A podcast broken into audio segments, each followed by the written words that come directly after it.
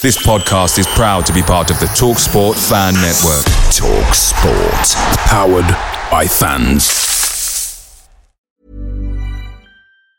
And there it is. That's as good as it gets on this stage. Nissan Townstar EV strikes again. It's an unstoppable van. Unstoppable. Look, Just fantastic. You can actually see the Pro Pilot technology in action. Effortless parallel parking. It moves with all the confidence that comes with a five-year warranty. And with a bench full of all-star van experts, there's real strength in depth here. That's all-star quality. Search Nissan Townstar EV and visit your local All-Star Van Centre to see for yourself. Terms and conditions apply. Five years or 100,000 miles, whichever comes first. ProPilot is an advanced driver assist technology. Driver's responsibility to stay alert, drive safely, and control vehicle at all times. The Talksport Fan Network is proudly supported by McDelivery, bringing you the food you love. McDelivery brings a top tier lineup of food right to your door. No matter the result, you'll always be winning with McDelivery. So the only thing left to say is, you in? Order now on the McDonald's app. You can also get reward points delivered too. So that ordering today means some tasty rewards for tomorrow. Only via app at participating restaurants. 18 plus. Rewards registration required. Points only on menu items. Delivery fee and terms apply. See mcdonalds.com. Back of the chest. Coronavirus Self Isolation Podcast. Hello, and welcome to another episode of Back of the Nest Lockdown Sessions. My name is Mike, and I'm in for Hambo this week because he's not feeling too good. We've got a special show for you with former Palace midfielder Neil Danns joining myself, Patrick, and Chris for a chat about lockdown, football, and generally how life is post Palace for him. We'll be back right after this. No paywall, no subscription. Back of the Nest. Fan created podcasts, videos, and articles. Free forever. So yes, we uh, we realise that it, it's amazing that you've carried on listening to us through 18 episodes of uh, Back of the Nest without any football happening in that time. Um, so we wanted to mix it up. So we went and got a, a special guest for you, um, and we're excited to chat to him. Uh, just before that, though, a quick hello to to my panel. Patrick, how are you doing? Good, thank you. How are you? Uh, I'm okay. Uh, had a virtual stag do yesterday, which was uh, a bit surreal. Um, yeah, just 20 people on a chat, um, and I'm going to go a few days without without drinking. Um, how how how is another week in, in Trump's lockdown hell, Dave? What have you been up to? You know, you mentioned uh, virtual. I had actually had, uh, my son graduated virtually uh, from law school this week, so that Oh, was wow. that was different. so uh, after that, we had a Zoom party for him uh, virtually again. So yeah, that whole Zoom thing is very interesting. Uh, the whole uh, virtual stuff, but you know, I mean, it is what it is. I got to play golf again yesterday, so that was fun. But I don't I don't talk about Trump because um there's nothing to talk about. But that aside, we've uh, had some restrictions lifted over here, which is so it's getting a little better day by day. So uh, just basically hanging in there, doing the best we can. Excellent, excellent. And Chris, how's life been treating you in uh, God's country, Croydon? Well, obviously, you know, I'm I'm supremely lucky to be based here in Croydon. You know, going outside all the time, uh, as I am not. Um, yeah, no, I'm li- life's all right. I mean, doing Zoom taverns and all all of that stuff, um, and counting down the days until football eventually comes back. Um, as you know, we we shared an impromptu lockdown tavern on uh, Friday evening, which uh, result he's partly the result of you now uh, for swearing the booze for uh, a few days. I'm going to test your resolve on that, and we'll report back on the pod in due course. Yeah, I mean, just to put a bit of perspective in that, um, four blokes talking for what turned out in the end to be nine hours. Um, I got through so much beer, and then so and then this stag do the next day. Um, I just I don't want to age prematurely, so I think there's a few days without beer will be a good call. Um, yeah, so let's let's get to the housekeeping before we we chat to Neil Danns. Um, so m- mainly our sponsor, the Pitch Sport app. Um, so they've been sponsoring us now for a little while. Um, and what I would say is, um, you know, we don't hide behind a paywall or anything like that. We don't ask you to contribute money. So um, it'd be great if you could have a look at their app. It's free to download. Um, it's the brainchild of several people, including John Solarco. Um, it's well worth having a look. Hambo's got a code on there if you want to befriend him um, and just uh, just end up chatting about chatting about games. Um, obviously there's not too much at the moment, but he'll be back soon, and you can obviously do the German games if you're that way inclined. Uh, Hambo's friend code is KUGKUT. Um, and it's a fan time question of the week, that kind of thing. Um, so yeah, get just have a look at it. It might not be a thing, it might be a thing. So just just download it, have a look. Um, follow us on the socials: Instagram, Twitter, Facebook, YouTube, all of that lovely stuff. Um, we're going to be promoting a little bit of um, Neil Danzy's uh, YouTube channel this week on there, um, as well as the usual stuff. Um, and and mainly what we'd ask in return as well, if you can go onto iTunes, give us a five star review, help more Palace fans get to know us. Um, we don't do this for the money or anything like that. We just love more people to continue to listen to us, and we thank you for the several thousand people that do, um, regardless of the fact that there's no actual football. Uh, one other thing, if you want to leave any voice notes, you can do that by adding us as a contact on WhatsApp. The number is 0203 575 1266. And without further ado, let us have a quick break and we will be joined by Neil Danns. And there it is. That's as good as it gets on this stage. Nissan Townstar EV strikes again. It's an unstoppable van. Unstoppable. Look, just fantastic. You can actually see the Pro Pilot technology in action. Effortless parallel parking. It moves with all the confidence that comes with a five-year warranty. And with a bench full of all-star van experts, there's real strength in depth here. That's all-star quality. Search Nissan Townstar EV and visit your local all-star van centre to see for yourself. Terms and conditions apply. Five years or 100,000 miles, whichever comes first. ProPilot is an advanced driver assist technology. Driver's responsibility to stay alert, drive safely, and control vehicle at all times. Away days are great, but there's nothing quite like playing at home. The same goes for McDonald's. Maximise your home ground advantage with McDelivery. You in? Order now on the McDonald's app. At participating restaurants, 18 plus, serving times, delivery fee, and terms apply. See McDonald's.com. Reviews, predictions, comments, and rants. Send us your voice clips on WhatsApp 0203 575 1266. Okay, so as we've mentioned, we've got a very special guest today uh, joining us. Neil Danns, how you doing? I'm good, thanks. And yourself? Yeah, not bad at all. I mean, people have listened to us now. I, th- I think we're about 18 episodes into d- doing this during lockdown, so people are sick of hearing about us. So let's let's hear a little bit about how you've been coping with with lockdown. Like, how, have you been finding it? What have you been up to? Have you been keeping yourself busy? Um, yeah, to be honest, if I'm being honest, it hasn't been too bad at all. Um, I've got three kids, um, so they keep me busy enough. Uh, but it's also just given me a chance to sort of have a look at other avenues. Um, obviously, I think you're aware um, about the stuff I've been doing online with the Danzy One Show, uh, which is on YouTube, um, Facebook, and Twitter, which goes live and stuff. So yeah, just finding other avenues to just um, use me use me creativity and stuff, um, and also obviously it's given me a lot of time just to to polish up on the music stuff as well, which I've been doing at um, an engineering course in for the last couple of years. Oh, great! Oh, yeah, we got we got a bit of questions about the, the music in a bit. Um, if you just want to uh, just want to plug your YouTube channel a bit more, I saw that you you, you know you got an interview with Emile Heskey. Um, we, will we'll put a link out on uh, Twitter and stuff. Um, share it about for people that haven't seen it, but um, just give us the sort of vibe about what, what you're trying to achieve with it. Um, yeah, basically, um, like a, like you you'll see if anyone who's seen it, it's just about spreading a little bit of positivity. Um, all the interviews, just looking back on people's careers and just giving people out there something, a bit of content. Um, I know, I know myself. And during these times, sometimes you get spare couple of hours and you're bored, and you know what I mean. It just, it just gives you something different to watch.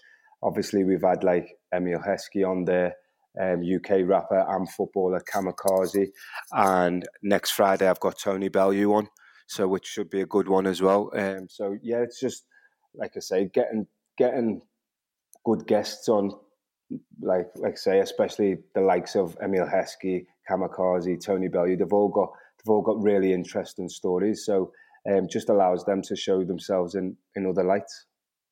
I was going to say I, I love listening to Tony Bellew. He's um, he's a very interesting man. So uh, looking forward to that one. Yeah, we, will we'll share them about for you. But um, for people that haven't seen it, well well worth a look.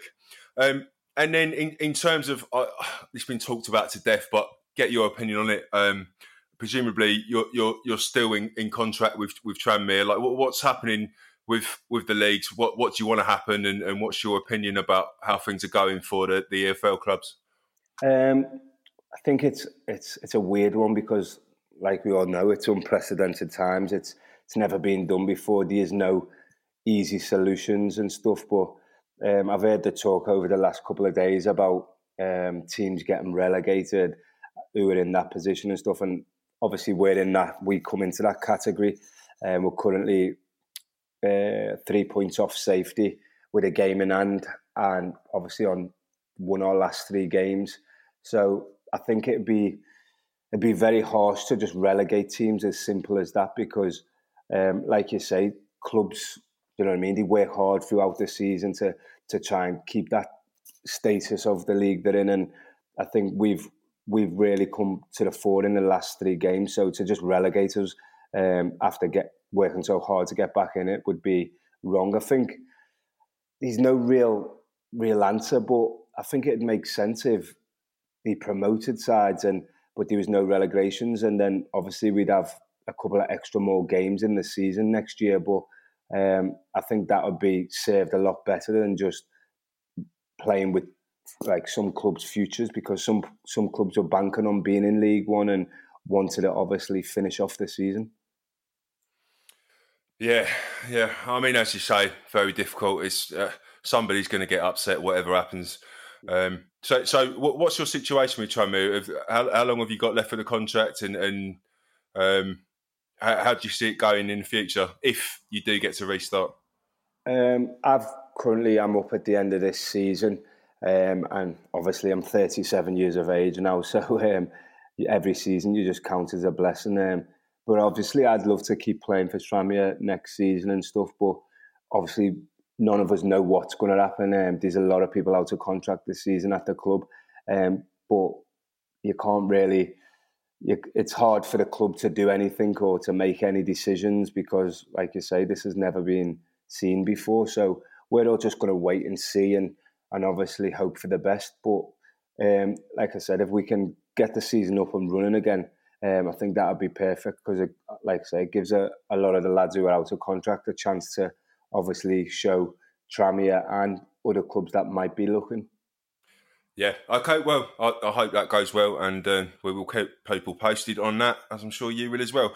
Um, so, what I do use as a sort of springboard for talking about your time at Palace, um, an interview that came up uh, recently on uh, the Palace website uh, about your time um, being signed by Warnock, getting an injury straight away, um, and and how things went throughout your Palace career. Um, I'll let, let, you talk about it quickly. I've just got a couple of comments from from listeners. Um, I told you that we'd we'd hit you with ones that were maybe a little bit difficult to answer. Um, so Brad Campagnac, thanks Brad. Should he have stayed longer, and why did he leave?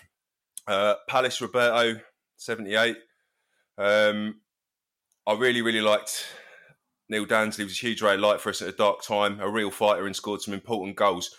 Um, I wanted to, you to ask if he wanted to go or he had to leave, and then Adam Palace just saying why didn't he sign a new contract? So um, I know you wanted to put the record straight, as it said in that interview. So um, perhaps this is a good good uh, platform to do that now, Neil. Yeah, um, yeah. Obviously, at the time, the the club was going through a lot of change, and it was a rough. It, I think it's fair to say that it was a rough period um, for the club at that time, and obviously I'd been there three and a half years, and then it, it come to obviously the end the end of my contract, and um, there was an offer on the table um, from Palace, and which I was so grateful at the time for as well. Um, but it just at that moment in time, with everything that had gone on, it'd been an emotional season, um, it being a tough one, especially for myself as well. I was playing in the last year of my contract. Um, obviously, didn't did at while all the, all the stuff with the administration was going on and everything, I literally didn't know what was going to be happening. So I was I was sort of preparing like I wasn't going to be there like earlier on, not in terms of like you're preparing like you switch off mentally or anything, but as we know, um, we went into administration, and anyone who, who has read Neil Warnock's book um, will understand that I was one of the players who was put up for this, up for sale um, by Palace because obviously they needed to fund um, fund the administration and stuff. So I was thinking, what what what is happening here? Like I don't know where I'm going to be. I'm getting phone calls from administrators saying that clubs have made offers for me. It actually got to the point where I went to speak to Alan Pardew. He was at Southampton. Um, I'd gone up to, um, I had Swansea on the phone to me who were flying high as well. And literally at that time, at, Neil Warnock um, said to me, like he couldn't, there's nothing he could do about it. But the only person that could really do anything about it was me. And if I chose to go, no one could stop me because of the obviously the situation the club was in. Um, but he he basically told me that he wanted me to stay and fight through the season because the club was in a tough tough spot. So I chose I chose to stay. Um, I turned down the offers at the time, which was good offers. I think Swansea went on to get promoted to the Premier League that season or the season after. Um, but I turned them down to stay because obviously Palace had been loyal to me in the sense that when I first signed, um, I had a long term injury, which was at the time really, really scary because I honestly thought like I'm going to have to retire early because I had a niggle and groin injury that literally just wouldn't go away. And then I, I had to have a sort of major operation on my groins. And then that cleared it up. And I was thankful for obviously um, Neil Warnock and the club and everyone supporting me through that. And then, like I say, once I got in the team after that injury, um, I just give me all basically. Yeah, I mean, I don't think anyone could accuse you of anything else other than that. So I'm going, I'm to hand over now to uh, to my colleague Chris. Um, he's going to discuss a few memories about um, particular times during your Palace career. Um, Chris, you want to do you want to shoot him?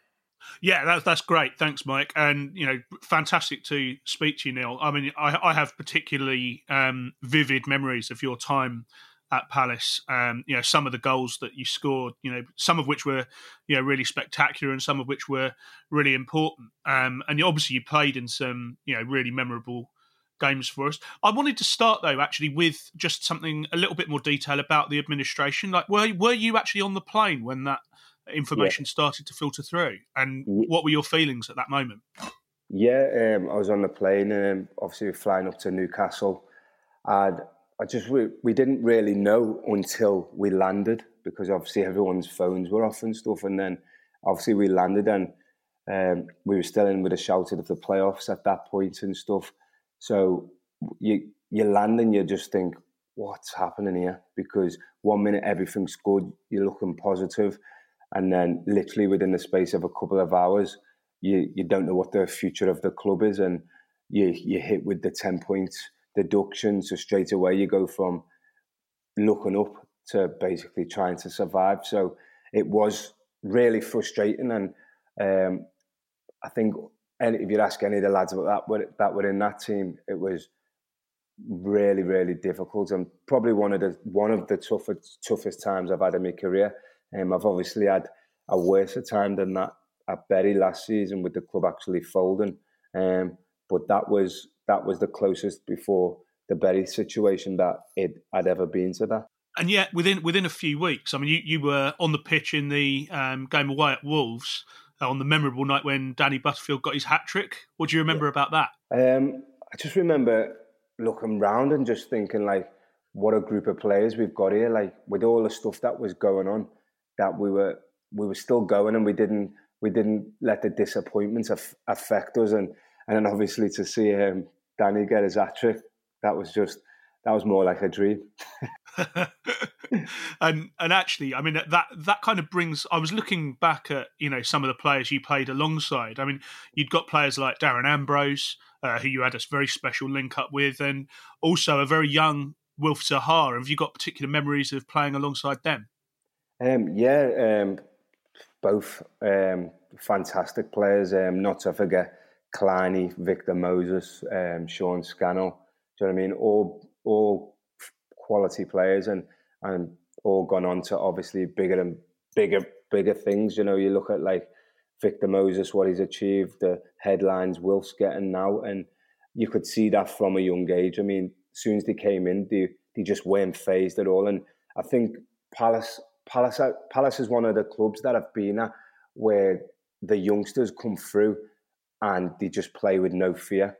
And I'd definitely say during me during my career, I'd have to say Palace has definitely been the club where I've looked at the youngsters and thought, wow, these are producing like top quality, top quality young players.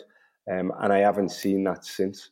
Like I've, I've obviously played with players that have come through, but not so many at once. And um, I think that's testament to the way the academy is running and the people and staff there. Excellent. So I, I also wanted to um, just ask about you know what your what your favourite goal during your time was at Palace. I mean, you scored some really important ones. You, there was the overhead kick against Peterborough yeah. um, when we won that game two 0 um, and the goal against Leeds the next year that kept kept us up again. Um, what what was your favourite goal of your time with us? Um, I'd probably say it was the goal against Peterborough. I think was that shortly after the administration that goal. Yeah, yeah, January yeah, 2010. Yeah, that that was it. Um, I always remember just because even when I watched the goals back, I think this, I think I, scored two in that game today. And, yeah, you um, did. Yeah, and I remember the second I started punching the floor and going a bit going a bit nuts because that was literally just the frustration of everything that was happening. And um, obviously we won the game and stuff. So when I look back, I think, why was I so angry? I mean, but but but look looking looking back, I, I, do remember just the frustration of everything that was happening, and it just sort of it was more emotion and just um, I think you connect them with the fans. Do you know what I mean? Because you, you get that when when when it's just real emotion, you seem to see the fans. It, it just it, it bounces back and forth from the players to the fans. And um, when I look back, I'd say that was probably the best one, just because that was probably one of the most emotional I've ever felt during for after scoring a goal. So, and speaking of uh, frustration, so Aaron McGeever um, has sent in a question, um, and I assume he's referring to uh, a certain moment against Graham Dorrans. Why did he lose his head and get sent off before one of our most important games? I think I think that's tongue in cheek. Yeah, no, um, no, it's you know what I've had. It's that was probably one of my weaknesses when I was like younger. I should have say I wasn't that young, but I mean like younger than I am now. Um, I I always used to just sometimes get the red mist, and I, I honestly couldn't couldn't control it. And when I look back at that one, and it was because obviously I had longer hair at the time, and as I went down, I was went to get up, and he pulled my hair down, so I was literally face planted on the like on the floor, and I think I just straight away that's what riled me up, and I didn't actually I wouldn't have been, I would have been fine, but I think when we when we came head to head, it was literally a split second reaction where I don't know if you probably anyone who's ever played football at any level, sometimes you've had a little kick out or a lash out and you you don't know what it is. It's immature really, but anyone who's ever played football at any single level, I'm sure, has had the same um, same sort of thing. And like I say, I regret it at the time, um, and luckily for me, it it didn't have too much of effect on how the season finishes finished. But I think with every red card, I could look back and say I was stupid there, I was stupid here. But at the end of the day, you live and you learn, and I I don't get many red cards these days. Um, but that's probably because I'm not quick enough to catch anyone. yeah, well, and it probably, I presumably meant that you didn't get caught up with Clint Hill uh, at Sheffield Wednesday, uh, the, the, game after as well, which might be a yeah. blessing in disguise. Yeah, uh, Chris. Well, I was there. I was actually there on the pitch, but I was running away. So, Chris, carry on. Uh, yeah, so I, I, actually then wanted to move on to kind of post Palace. Really, I'm, I'm, so afterwards. I mean, you went to Leicester, um, but then a bit later you ended up at Bolton. So reunited with Dougie Freedman and a few other ex Palace players as well. What, what are your memories of that time? Um, yeah, I was obviously at Leicester at the time. Um, I'd been out on on on loan to Huddersfield, and it was a weird one really because I, I did a podcast for Leicester TV the other day as well, and um, it that was a weird one what happened at Leicester because I, I think my first season I finished the season with seven goals.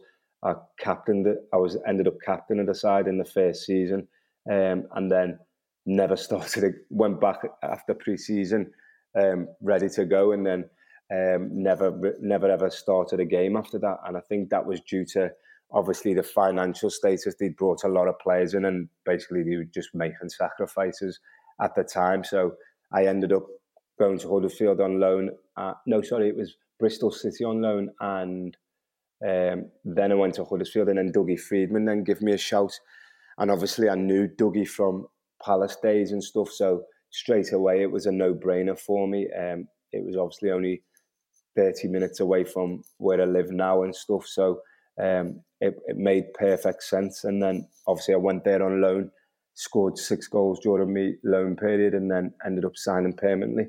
And I also just a, a, very different and jumping back in time a bit. Um, so you you worked under George Burley for the time that he was there. Um, what are your memories of him as a manager? Um, you know what?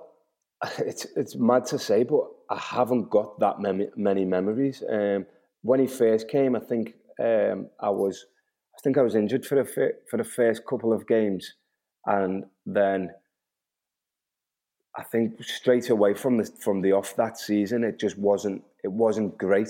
Do you know what I mean? The the not and that was no no disrespect to George Burley, but we'd obviously lost a lot of players um, because of everything that was going on and stuff. And it, I, I just remember it being not the best of times, and there was no there wasn't that togetherness that I'd been used to at Palace.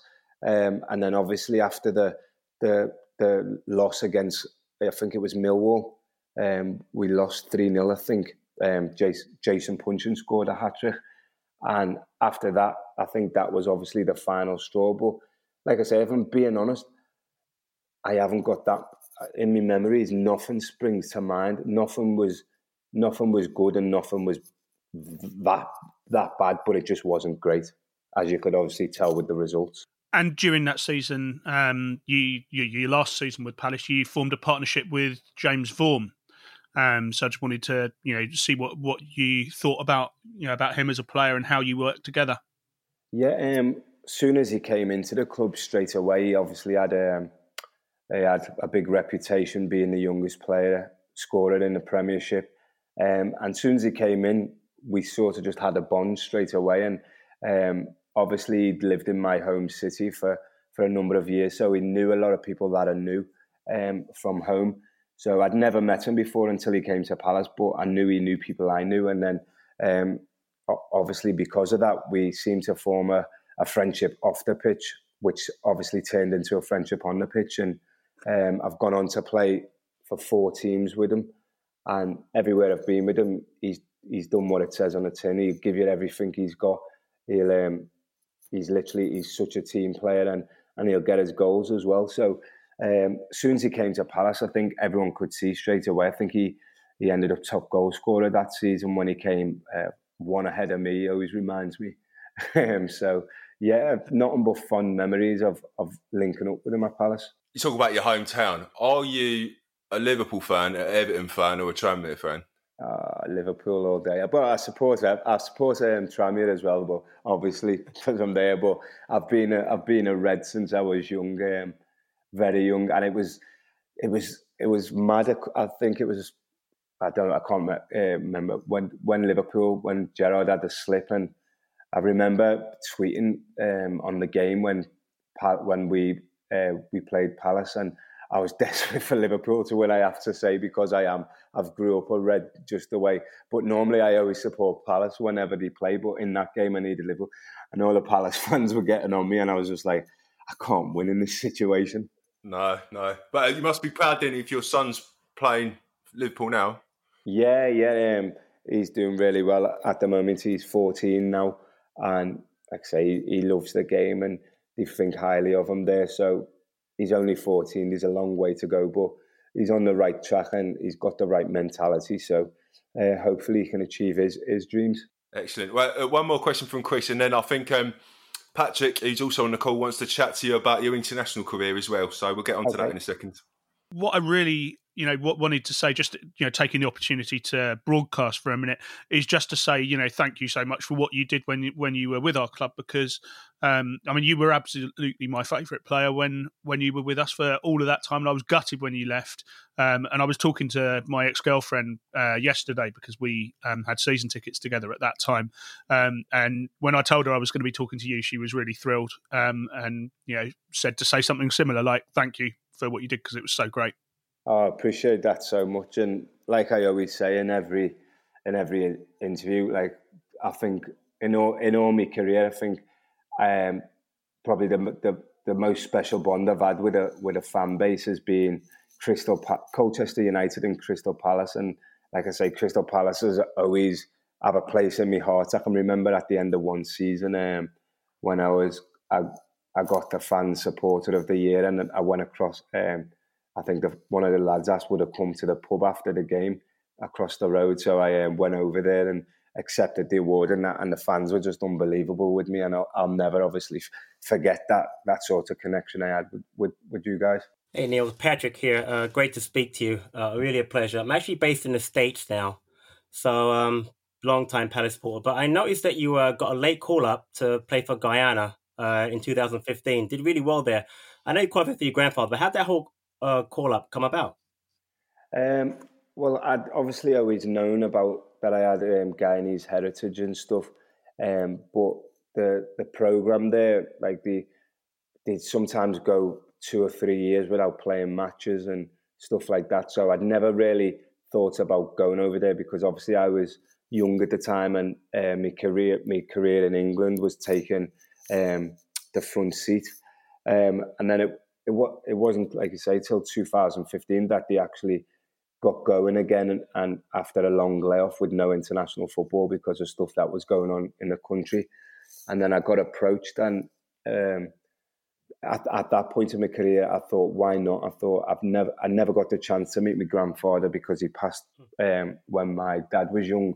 So I didn't know too much about Guyana and I didn't have any sort of connection to to where my grandfather had come from. So I thought, I'm going to do this. This is an experience, and it's it'll give me the opportunity to actually go over to a country that I probably would never visit anyway because I didn't know any family from there. Literally didn't have no connections. So I thought, why not? And then I went over there for the first time, and um, it was an eye opener. The very first time, the the facilities weren't great. Um, probably the the just the whole the whole setup was way behind what I'd been used to and stuff. Obviously, grown in England where everything's done completely um, to the highest standard. But it, like I say, I went back and then kept playing, and each, each and every time I went back, it, it seemed to just improve, and we started getting new players and players com- coming over from England as well. And I think um, by people like myself and Matthew Briggs going over there, sort of showed other people from from different countries, yeah, I'm going to go over there. And then we ended up getting a really good squad together, and then obviously um, qualifying for the Gold Cup last summer, which was a massive achievement. That was the first time ever that Guyana had ever um, qualified for any any sort of major tournament and stuff. So to be a part of that and obviously to captain the, the team in the first game against the States was was something that I never could have dreamed of when I first went over there. Yeah, I was going to say I got to watch a lot of the Gold Cup. Obviously, I'm over here, and um, you know the region's dominated by the US and Mexico. But you had a really good tournament, uh, 2019. Scored three goals. Uh, you know, what are your experiences of, of uh, last year's Gold Cup? Yeah, it was. It was like I said, it was fantastic. Never in a million years did I think that I'd get to represent Guyana at the Gold Cup, playing against the likes of Panama, United States, um, in some amazing stadiums and stuff. So, um, on a personal note, obviously it was fantastic, scoring three and three, and I was nominated um, for one of the players of the tournament and stuff, which was unbelievable and just something that I was so proud of. And obviously, me, me children couldn't get over there because they had school and stuff, so just even the memories of speaking to them, to them the day after because they get to stay up and watch me on TV. Um, just memories that I know will stick with them for the rest of their lives as their my kids are 14, 11 and 10 now. So I'm sure they'll always remember that sort of stuff. And then obviously to to just represent a nation that has had tough times and um, has been sort of fighting to be noticed, and especially within football, to give them an opportunity to have that pride and see their nation represented at a, at a major tournament was amazing. And it wasn't until after I scored the first goal um, against Panama and I got off got off the pitch and then got my phone, I didn't realise how much it actually meant. The, like the videos of celebrations back in the country, and I was just like, wow! Like I honestly didn't even because when it, it, was a penalty as well, and I, I, honestly didn't have a clue how big it was for the for the country. Do you know what I mean? I just thought, oh, it's yeah. just another pen, and then to score it and then realise how what it meant to people was just like something that I can't describe. Yeah, so it was tough group, Panama, you know, qualified World Cup, USA. So you guys did really well considering. So congratulations. Yeah. Cheers. Thank you very much. I mean, that's that's pretty good work for a 36 year old, isn't it? Really? 36. Oh, yeah. Really is, yeah. Yeah, I was 36 then anyway. I'm 37 now, mate. yeah, yeah. Yeah, so, same age as myself. Uh, right, we, have got a few other questions um, uh, we've got one more football related one, and then we'll go on to other topics briefly before we let you go. Uh, Palace Ash, just wanted to let you know, Neil, your record against Palace is played five, one five. What's it like playing against Palace? And I think the underlying tone there is stop winning against Palace. But I don't think I'll ever get the chance to play against them again. So, um, so you, you, you're just safe.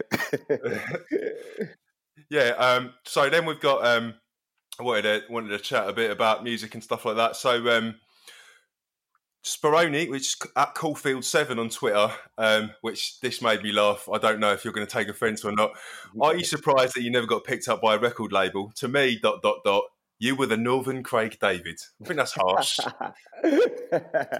um, no, I'm definitely, definitely not surprised I never got picked up by a record label. Um, to be honest, I've never actually ever wanted to be an artist. That was just a way for me to just to show that I, I like music. But the the main journey and goal for me was always to just write and produce and stuff like that. And um, like I say, I I wasn't taking it too serious then whatsoever. It was just a bit of fun, something different. And um, like I say, as as I got older now, I I've, I've started to take it a little bit more serious. Um, doing a diploma in audio engineering stuff and um, writing writing songs and that. And uh, funny enough, I've just had a, a song took off um, by a girl from the United States who's been um, signed to Interscope. Um, I think she's had like over a million views on one of her tracks on YouTube and stuff. So um, when I got when I got the opportunity to do that, um, that was something that was amazing, and I got sort of a feeling similar to what I get from football, and that's always what I knew sort of that I'd get, and I knew football didn't last forever. So I've just been working hard in the background, basically just trying to get up to a certain level before I actually start putting seriously stuff out. So this is you producing because I, I, found it yeah. quite hard to find some of your stuff. Um, so yeah, so this is for other artists. Yeah, yeah, for other artists. Um, like I said, I've, I've I never ever want to be, never ever wanted to be an artist myself. I've always just been more interested in writing songs and producing songs, and that's always been the sort of in the back in the background. That's that's where I'd like to go. So um, you probably won't won't ever hear much of it coming from me. Do you know what I mean? But I don't do music for that. Do you know what I mean? I'm not in it to to make a name for myself or to do it. I just do it simply because I just love doing it, and that's that was how I started football. That was that's how I like want to live my life doing things that I love. And um, like I say, if if they if they end up um, paying the bills as well, that's not too bad. But at the end of the day, I, I, just like to do things that I'm passionate about. Well, that probably brings me on to another question uh, from at Magic Seventy Two. Um, is Neil still involved with various app ventures? Um, I, am not sure what he's referring to there, but maybe you know. Oh yeah, um, um, I think just after I'd left Palace, I had a, um, an app that came out. It was called Spitter Two, and it was basically um, similar to Twitter, but the but the difference was you can it was voice notes rather than 140 characters. It was voice notes, so you could retweet, retweet the voice notes. You could listen to people's voice notes, and started off like literally doing really well. Um, but obviously, I was new to the tech world. Um, me other partners were new to the tech world, and we got it to a certain point and was just like, whoa, this is actually too too big for us. Do you know what I mean? Because you obviously have to keep funding it and stuff like that. And then in the end, we just cut our losses and ended up selling the the data and stuff. So it wasn't too bad. Um, it was a great experience, and like I say, learned so much from the actual experience and didn't lose any money. That was the main thing. Good, good. Uh, right, I'm just going to end up with one more comment from uh, Robert Bailey. Uh, absolute legend uh, for me while at Palace. Uh, got stuck in and gave it 100% all the time. And if I was to ask you what you wanted Palace fans to remember you for or as, would it be that? Would it be something similar? Yeah, definitely. Um, obviously, uh, like I said, I've got so much respect for the Palace fans. Um, they are a, they are a fan base that really really do support the players through thick and thin, and that was just obvious to see. And my time out there, especially with some of the tough times, um, I think, like I say, I've always been a player that will give one hundred percent. Um, I've never claimed to be the most skillful, the best technical. Do you know what I mean? But the one thing that I will always say that is that I will always give me give hundred percent, no matter the situation. And um, that when I hear that coming from the from the fans that they um, seen that and appreciate it, then um, then I know that um, I've been true to myself, and I can't thank them enough. Excellent, and, and you for, for me, like really appreciate you giving up your time. I mean, uh, for people listening, um, he's just he's just volunteered when we've messaged him, no money or anything like that. So um, that's a, that's a man that's uh, worthy of your respect. So cheers, cheers for that, Neil, and I'm sure we'll speak to you at some point again. Thank you very much for having me, guys. No paywall, no subscription. Back at the Nest. Fan created podcasts, videos, and articles. Free forever. Okay, and it's going to be fairly hard to follow up that lovely interview with Neil Danns. Um, very sage, interesting man he is, uh, and we thank him again for for joining us, taking his own time up to do so. Um, so before we finish, though, as ever, we've got a quiz. And um, because of the fact that Sam tends to do quite random ones, and that tends to anger certain members of the panel, um, Patrick's gone ahead and done one this week. So, uh, without further ado, uh, Chris, producer Mikey, and myself will go head to head in Patrick's quiz.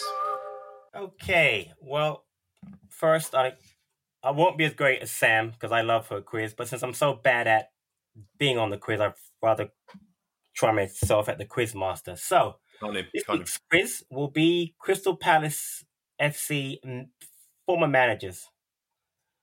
The quiz focuses okay. on men who have, at some point in the past, managed the mighty Crystal Palace Football Club, created by me, and hopefully it will be as difficult or as fun as Sam's quiz. So, you guys ready? Uh, I've got got trepidation after you explain that, but yes, let's uh, let's give it a go. Chris, you ready? Oh yes. All right, I'll start. Question number one. This manager went to Quarry Bank High School, the same one as John Lennon. Who was it? A. Paul Hart, B. Laurie Scott, C. Steve Coppell, or D. Dario Gradi? And the answer was Steve Coppell. Who got wow. that right? What? Who got that right? Sorry, that was me. Nice one. As we all know, Steve Coppell was born and raised in Liverpool. So was Paul Hart born and raised in Liverpool, or am I oh, just no. making that up? No, the other three were just former managers. Okay, okay. But I think Excellent. Hart's a Scouser as well. Yeah, I thought he was. But... He might have been. Okay. Which is why I put it there, try and trick you. Trick question. I like it. Next question. This ex Palace manager ended his playing career at Crewe Alexandra in the 70s. Who was it? A. Neil Warnock, B. Sam Allardyce, C. Tony Pulis, or D. Dave Bassett? they all sound like they could and should have ended their career at Crewe Alexandra in the 70s. oh, no. Again. Love it. Every week. No one got it right. The answer was Neil Warnock. Played 21 times for Crewe Alexandra in 1978-79 before retiring at the age of 30 to become a manager. And I had a lovely time. A lovely time. A lovely time. Yeah, I said to Sharon, I said, "Oh, I want to go to Crewe, see out my time." Right, okay. I haven't got any points yet. For change. How many matches did Malcolm Allison win at Palace? 45, 49, 35, or 52? Not a clue. Um, The great Malcolm Allison. do a Chris. Let's go for a round number. Someone got it right. on. 52. Who got that right? Mike, Mikey again. Clean sheet this week. From 1973 1976, Malcolm Allison won 52 matches, drew 45, lost 49, and had a winning percentage of 35. Where the num- other numbers came from. Interesting. I mean, that that sort of rank in the middle of. I, I remember we discussing averages of wins for for managers in the past, and they sort of go between about thirty-two and forty. So he's sort of rank in the middle. Yeah, the thing was, like I said, the fact he got relegated two consecutive seasons kind of takes away from how good he was. He was a great manager. Again, that was that's a pretty poor record to have in a consecutive relegations. But I, I loved him. Seventy six FA Cup semi final will never be forgotten. Where did Dario Gradi get his first job in management? A. Sutton, B. Crewe, C. Dulwich Hamlet, D. Wimbledon. See, I'm suspicious that Crow's come back up again, but um, You think? I'm, I pulled the Sam here. The answer is Sutton. really, Correct. Hmm. okay. Boom. But of course, Dario Gradi was associated with Crewe for 36 years, hence why I put that in there. But now he started at Sutton. Unbelievable. Okay, yeah. when, when was he at Sutton? Do you know? I could look it up if you'd like. I've, I've, I've always had a soft spot for, for Sutton United. Um, I think That's when I you were put a it in there honestly because of you, because I know you you always talking about Sutton. So I'll tell you right now when he was there. 76 or 77. That's his first job. Okay. I mean, I, I've betrayed Sutton now and become a Hastings United fan for my sins. Uh, but yeah, place in my heart, and I shouldn't have gone Dulwich Hamlet. Chris on the board. Nice one. So we are now on to question five. Who named Alan Smith Director Academy at Fulham? A. Ray Wilkins, B. Kevin Keegan, C. Chris Coleman, or D. Roy Hodgson? Oh, these are tough. Al- the great Alan That is Smith. really tough. These are very tough. I try, I tried. It's great though. I can still get the bronze medal without any points. So. Keegan. It was indeed Kevin Keegan. One of Kevin Keegan's first appointments was joining when joining Fulham in 97 was to name and employ Alan Smith as the academy director. And yes, the other three were obviously Fulham managers, so I put them in, and three of them obviously were Palace related: Wilkins, Coleman, and Hodgson. Ah, yeah. I shouldn't have thought. I should have Yeah. thought of that. Yeah. okay. Yeah, so uh, yeah, I like Alan Smith, but that promotion yeah was brilliant. Move on now to question six with Mike in first and Chris in second. Great question, this one. Which former Palace manager was an employee at British Aerospace after leaving university? A. Lennie Lawrence, B. Steve Coppell, C. Alan Pardew, or D. Ian Dowie? I cannot Nailed see Ian Dowie worked for British Aerospace, but may, well, maybe he did. He's a smart guy, isn't he? He certainly is. There we go. The one. Oh, come on now! oh my god! When Have you got one that, I yet? wanted- Right I yet, wanted mate? to say- Ian Dowie went to University of Her- Her- Hertfordshire, sorry, to study engineering and worked at British uh, Aerospace while playing non-league football. He's very, Right. very smart. Ian, Ian, this is a public apology. A public apology to you. I am sorry. Uh, I went with Alan Pardew. What he was probably doing at university was smoozing up whoever he could chat to at the local club. So apologies, Ian Dowie. As I think he was a window Coppell- fitter. Yes, correct. Everyone we all know Steve Coppell also has a, a university degree. Very smart man. But yes, the answer was actually Ian Dowie.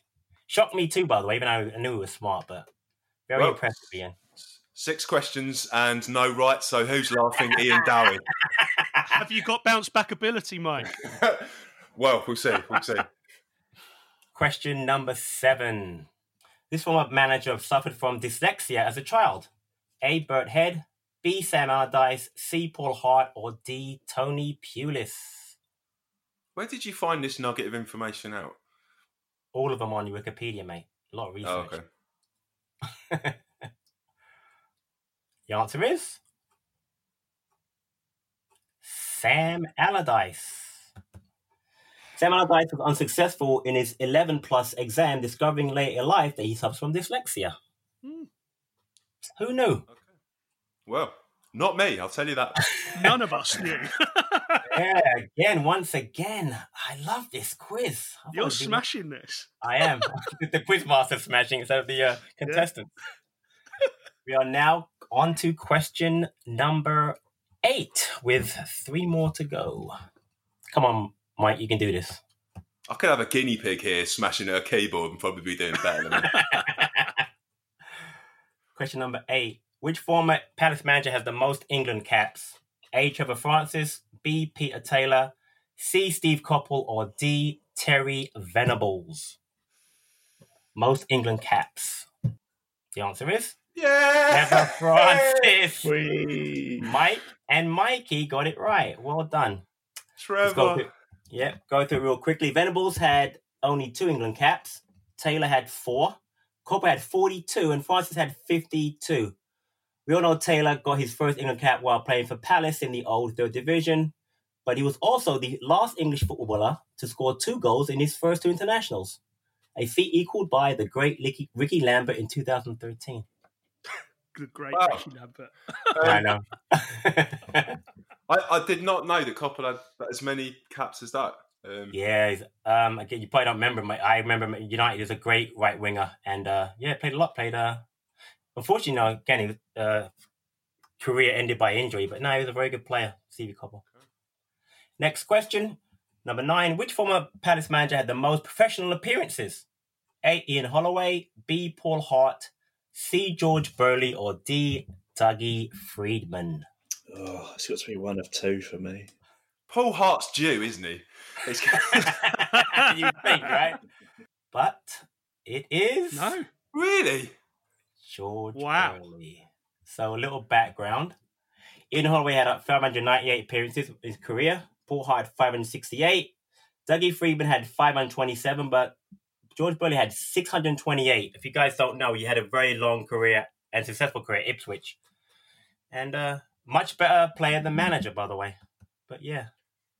T- two points I'd like to make here. One is I, I think in the entire time I've been on back of the nest, George Burley has never been discussed, and he's come up twice this week. Yeah. yeah.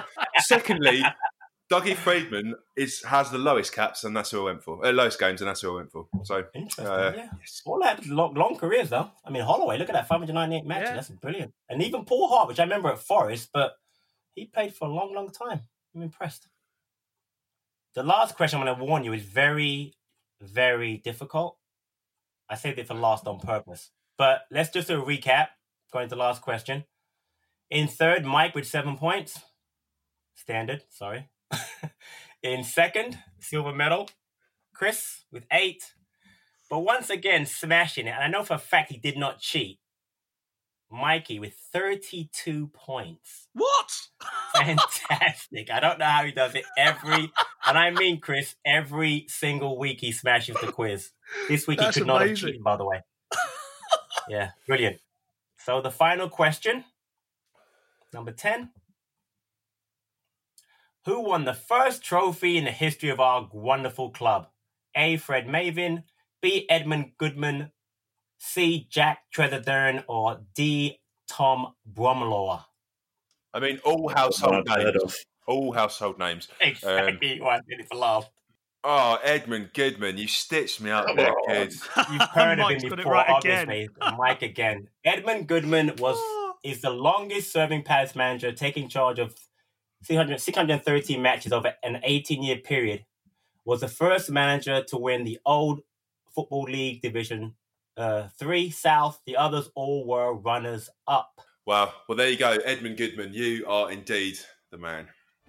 And once again, got to give it to Mikey. Smashed it with 40 points. Absolutely brilliant, Mikey. Well done. Thank you. Chris, Mike, well played. I mean, you say well played. Both of us got one out of ten. Um, I tried If- to make it- it difficult but fun, but I guess it was just more difficult than fun, so I apologize. no, that It was was great. Great quiz.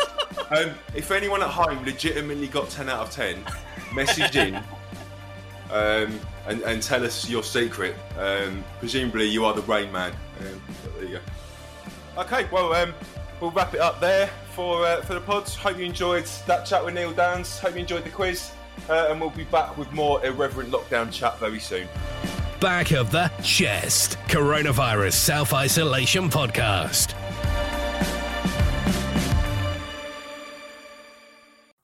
It's the 90th minute. All your mates around. You've got your McNugget share boxes ready to go.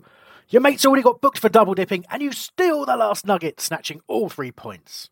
Perfect. Order McDelivery now on the McDonald's app. You in?